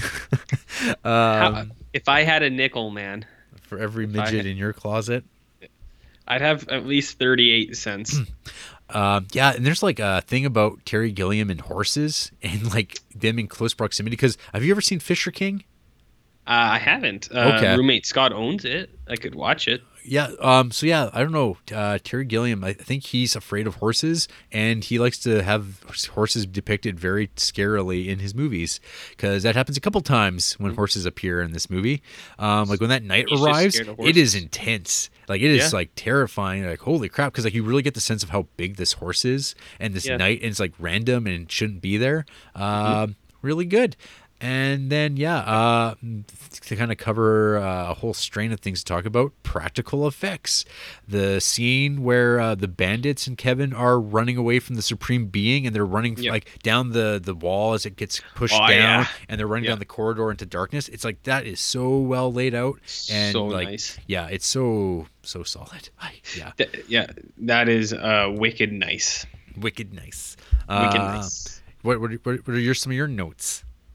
Some of my notes. Okay, I have a little question here for you. You know, when you see, you first see them in the Robin Hood era, and then you see them again in the Titanic era. It's like Shelley Duvall and that guy. Yeah, and they're always that's Michael talking about Palin. like yeah they're always talking about like getting down but Yeah. like he's like inept there's like uh there's two things i want to say there's one thing i think is really funny where he gets like all nervous and flustered and he's like oh, i gotta have some fruit um is he talking about like boners because he like needs fruit to like energize his boner I guess so. I don't know. Okay, okay, sure. And then uh, there was another point where um on the Titanic, they're like their whole like skit is based on he's like he has a mole on his nose and he's like, could you love a man with a thing like this on my uh, on his nose? And she's like, of course. She's like, could you move in with a man with a thing like this on his nose? And I was like, what is this like a metaphor for? is it like foreskin? Is he like uncircumcised? Is that why they're like making this big play about like this thing that sticks out like from his body? Am R- I reading this totally RJ, wrong? do you know why this isn't a five star movie? Why? Because of Michael Palin and Shelley Duvall's scenes. I, I don't I don't get those scenes at all. They're not funny to me. Um, Well, that's what I mean. I was like, I, I- was like, I what, what is, what are they going for? I was Yeah. because it's like, is is it like, because it's clearly like weird sexual jokes, yes, but I'm not in on the joke. I don't get I don't know what they're making fun of or what the gimmick is or what like I don't know who it's for. It just like it seemed like they it- need they needed to get Michael Palin because I guess like Michael Palin wanted to play Robin Hood, but they gave it to John Cleese because he's like a bigger star. Of course. Yeah. Yeah. Because John Cleese was fucking awesome as Robin Hood. Very, when they leave and he's like horrible horrible, people. awful people. Yeah. Yeah. Yeah. Um yeah, okay. So I didn't I didn't really get those. I was like maybe it was like in the 80s these were like euphemisms in the UK for like weird sexual No, things. I don't even think so. I I just no idea, no idea. I think okay. they're. I think okay, well, you know what? Let's drop it. Let's it's a- drop it. Okay, thank you. John John Cleese was awesome as Robin Hood, and uh, Yeah. that scene where the guy arm wrestles the dude's arm right off of his body, so much fun. That's the funnest shit I ever seen. Mhm. Uh, so that was really cool. And then um speaking of characters and things, I like the Fortress of Evil dudes. I like that the one guy has a. The horn on his. Yeah. I think that's really cool. And then I also think the uh, being of supreme evil is really fun because he his like whole thing is about understanding computers. Yeah. And then he's like, if I made the world, he's like, I would have started with lasers day one.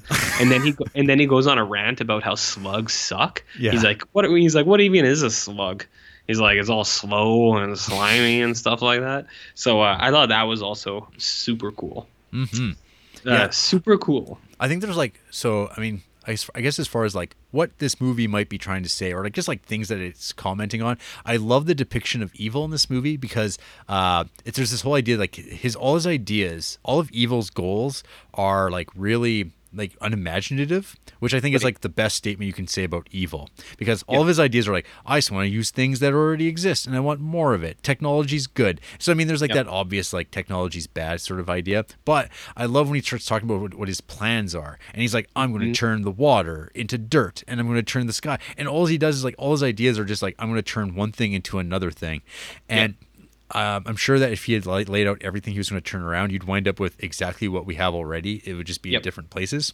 Mhm. Um, which so I love this indictment of evils being like very unimaginative um, and very obvious, and just like all they can think of in terms of is in turning things into something else that already exists and not something different.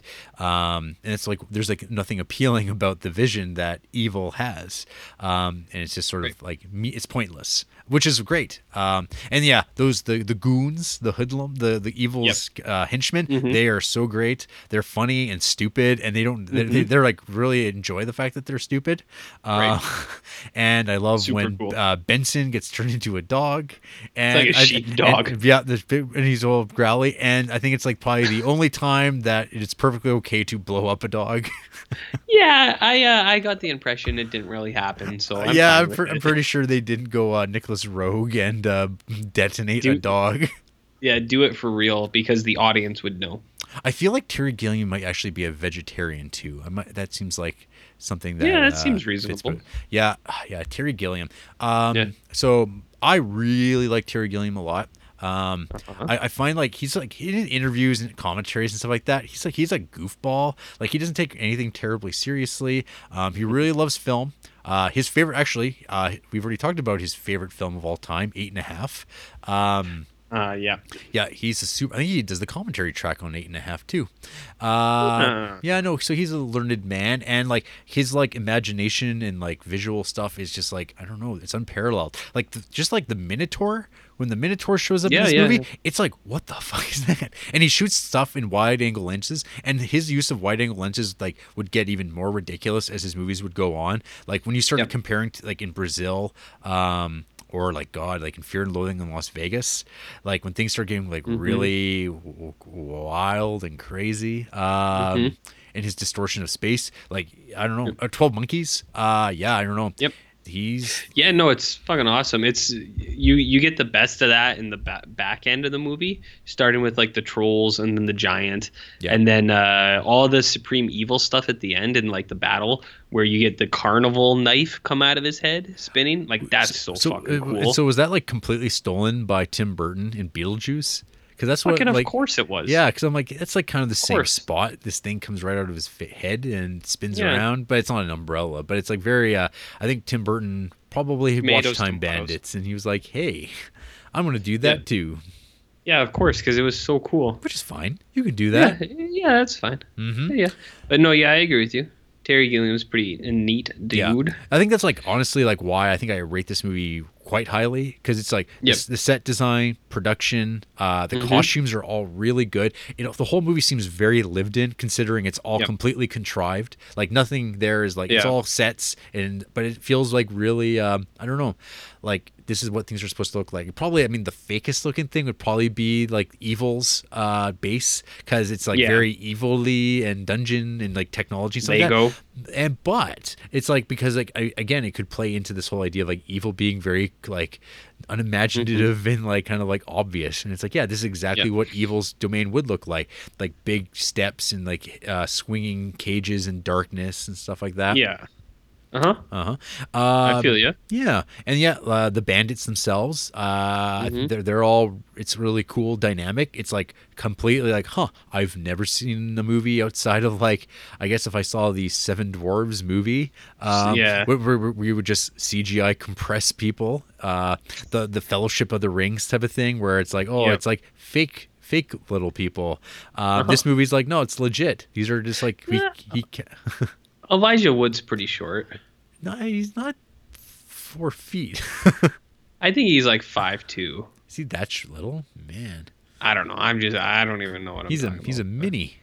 Yeah, I agree with you though. I think that is pretty super Yeah. cool. So it's really cool that uh, Terry Gilliam got all these guys work. Uh, we got Ken, Yeah. we, got, we got Kenny Baker as Yep. Fidget, uh, Mhm. and so he was uh, uh, I don't know busy during this period of time because now yeah. now we would just CGI up things instead of having people inside Mhm. of suits or just playing the role.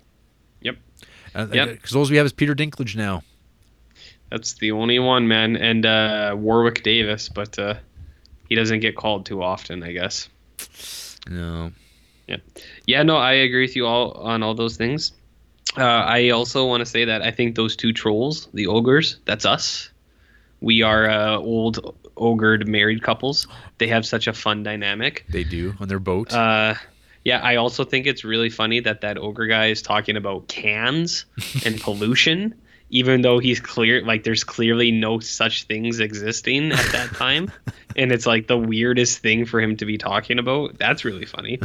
Uh, I like the huge guy, like the giant, oh yeah. uh, under the ship, but I also think it's pretty fucked up that those dudes just stab into his brain. mm-hmm. Um, so that's pretty crazy. Yeah. Uh, but yeah, it, like after like from that point on, it's all like crazy Terry Gilliam imaginative things like the skull monsters and even all like the Oh, huge man. Lego bricks and stuff like that in Yeah. the fortress. Man, it's so cool.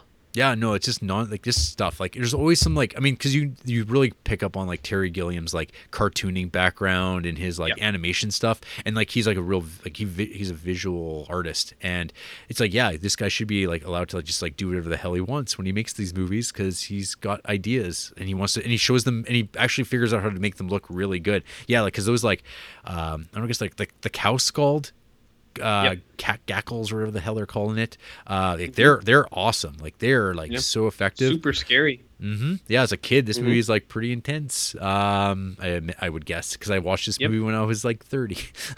but I mean, I like I love it. I I mean, I wish stuff looked like this now, but now it's all like I don't know CGI floaty crap.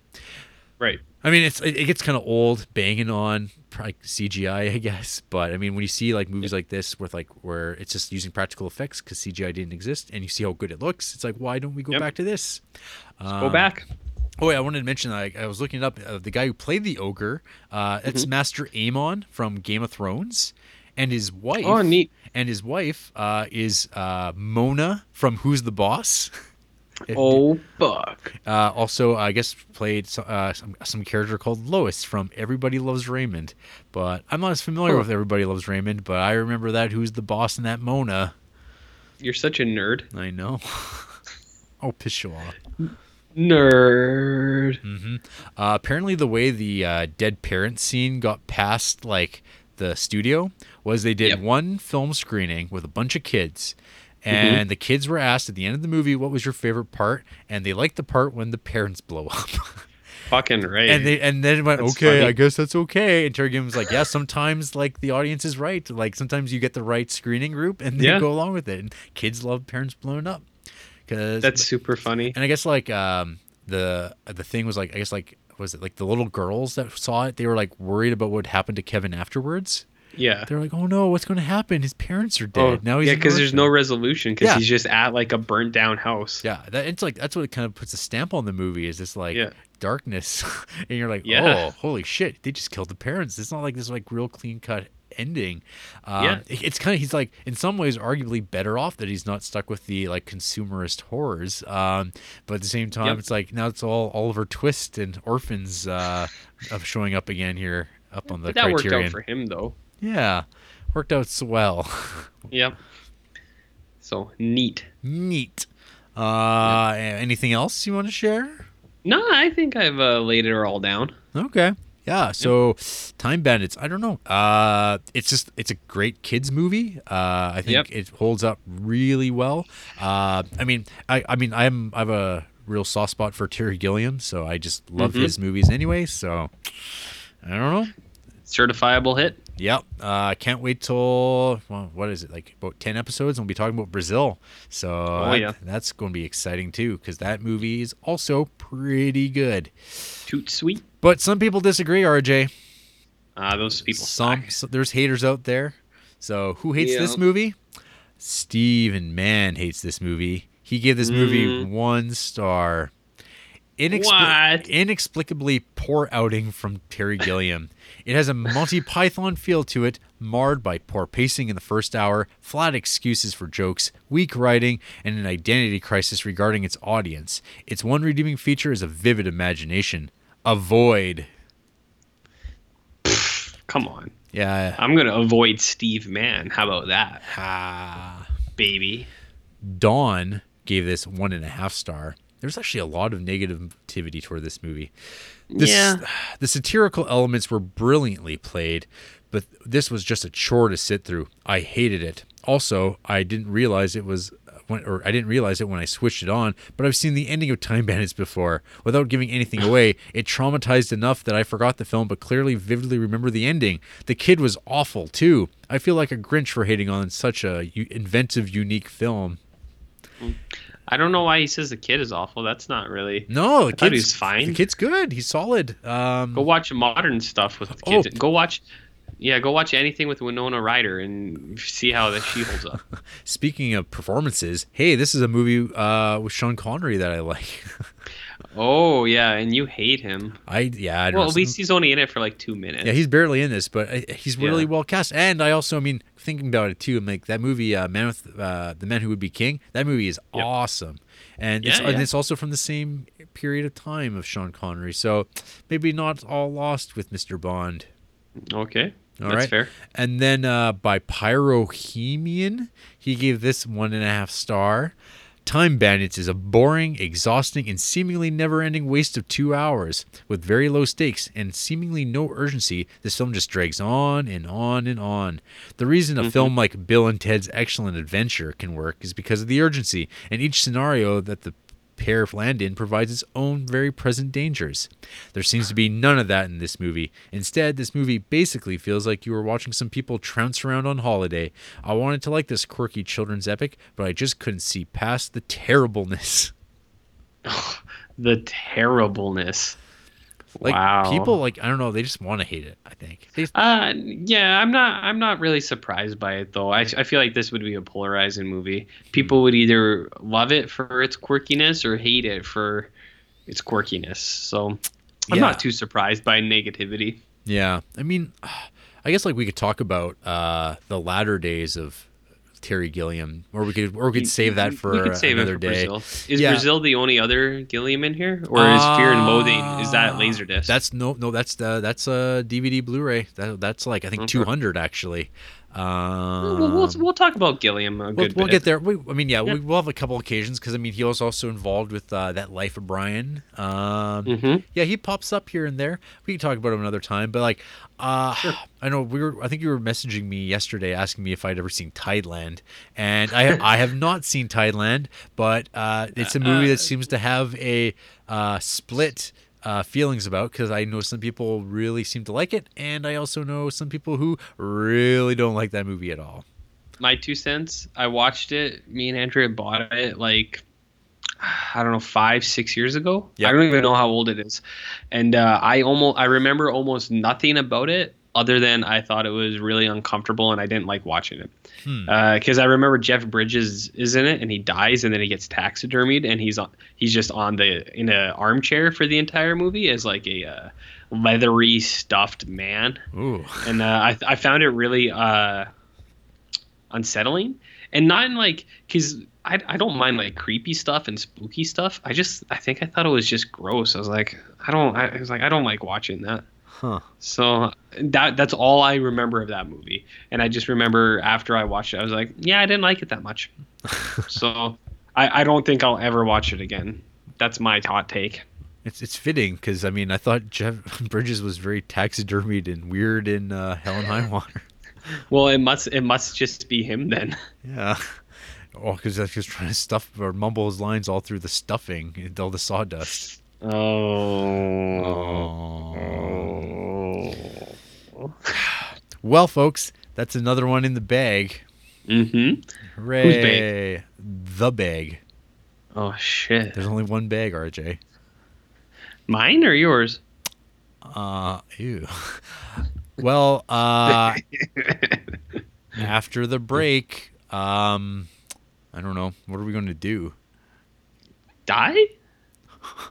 After we touch uh, a ch- black chunk of evil? Tips?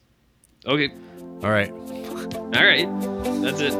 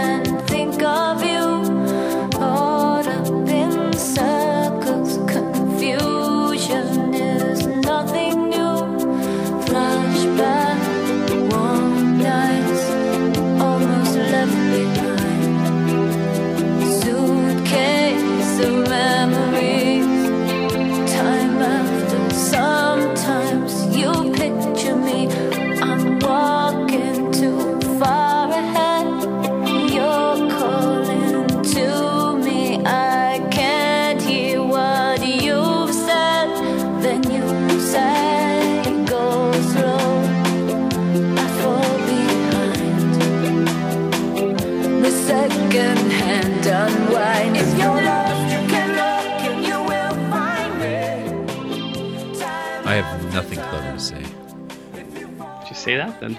Just go with it, baby. You can email us at criterioncreeps at gmail.com. we get lonely over here. It's been a while, folks. Ask us questions. Ask us about cows. Yeah, the Criterion cows were doing great on the Instagram. I was gonna say, does anybody even listen to this show? We haven't heard from anyone ever. Should we even do it? I don't know. Let us know. Let us know Tell- if you want. If you want us to continue. Should we kill ourselves? Yeah, well, uh, I will do it in a big field where cows can eat us, and then it'll all be full circle. mm In the meantime, we've got a Facebook page. Uh, Uh-huh. I posted that La Totale uh, trailer that that True Lies is based on. Ooh. Didn't hear anything back from it, so who gives a shit? I didn't guess. see that. I would. I would have said something. Yeah, sure he would have. Hey, we're on Instagram. Uh, you can check Uh-huh. out all the hot cow action on there. Uh, we're on the Letterboxd. I'm Jared Duncan. He's Barn Loaf. Uh, you can Uh-huh. see what the next February project's going to be. Because RJ, for me, it's Oscar month. Fuck you. I've got all these Oscar movies I haven't seen before that won Best Picture, and I've got about 18 or so to go. Uh, I've got to put them down. Uh, I'm not sure when that's going to start, but I've got a whole bunch of them lined up. I just have to sit down and watch stuff I don't really want to watch, like Around the World in 80 Days. Is that the Jackie Chan remake? No. the, Oh. be- before Jackie Chan. That won't be as good then. Nope. What should I watch in February? I don't know. Between uh, okay, hey listeners out there, should I watch either man movies, homeless people movies, or poop in your pants movies? Let me know. We're on SoundCloud, Stitcher, iTunes. I Rate- was serious. rate, subscribe, uh, listen. Next week, Mm, well, RJ, we're doing this goddamn podcast, which means only one Mhm. thing: we've got another double header coming our way. fuck you. This outing, we're heading back to Japan, and we're looking at two Seijun Suzuki films. Oh boy. Oh boy. Branded to Kill from 1967, Tokyo Drifter from 1966. We are having our first run in with the Yakuza. Did you say Tokyo Drift from 2006? Uh, Drift Drifta. Oh, I'm gonna watch Tokyo Drift for sure. All right then. Uh, right. And I look forward to hearing RJ from you about Puffy Cheeks. Ooh. I don't know what that means, but okay. Soon you will. Soon you will. Well, Okay. good night, folks. Uh, Another five star classic right here. Oh yeah. In your it's Sticky where it counts. Mhm. Ooh. Mmm. Oozing. Oozing. Everyone's so uncomfortable by you. Bye. Bye.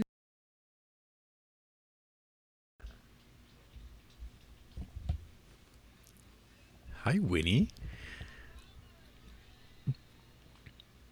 This is the Criterion Cubes podcast. I'm Jared Duncan, and this is my co-host Winifred, RJ's cat, because RJ's cat knows how to be punctual. Um, she's great. She knows when to talk, when not to talk. Um, she's a little spaghetti cat, very well behaved, very cute. Um, just staring around, staring at things. uh, so wonderful. now she's exploring. Hopefully, she uh, knocks the microphone stand off. Hello. Hello. What are you doing? What are you doing, wonderful kitty?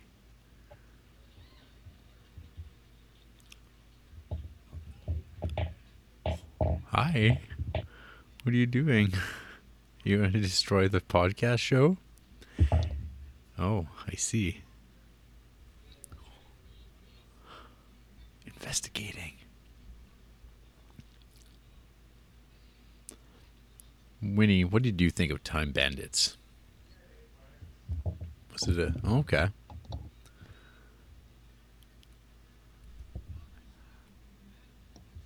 Very interesting.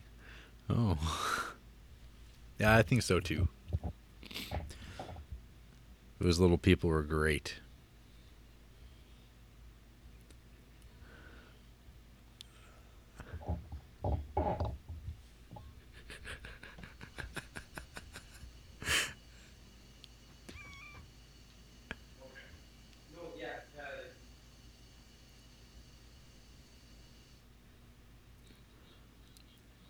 That RJ's an asshole. Why did he interrupt our show? He can't show up on time, and then he comes in and like make sure you're not interfering with the microphone. Really killed our vibe, man. It's bullshit.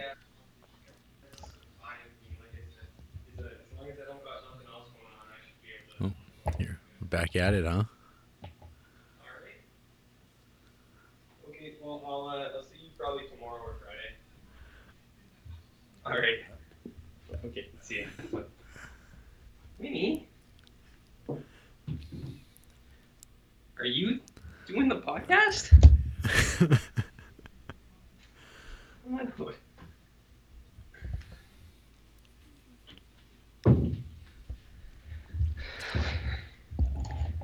Okay, sorry. Put the other one back Business. on.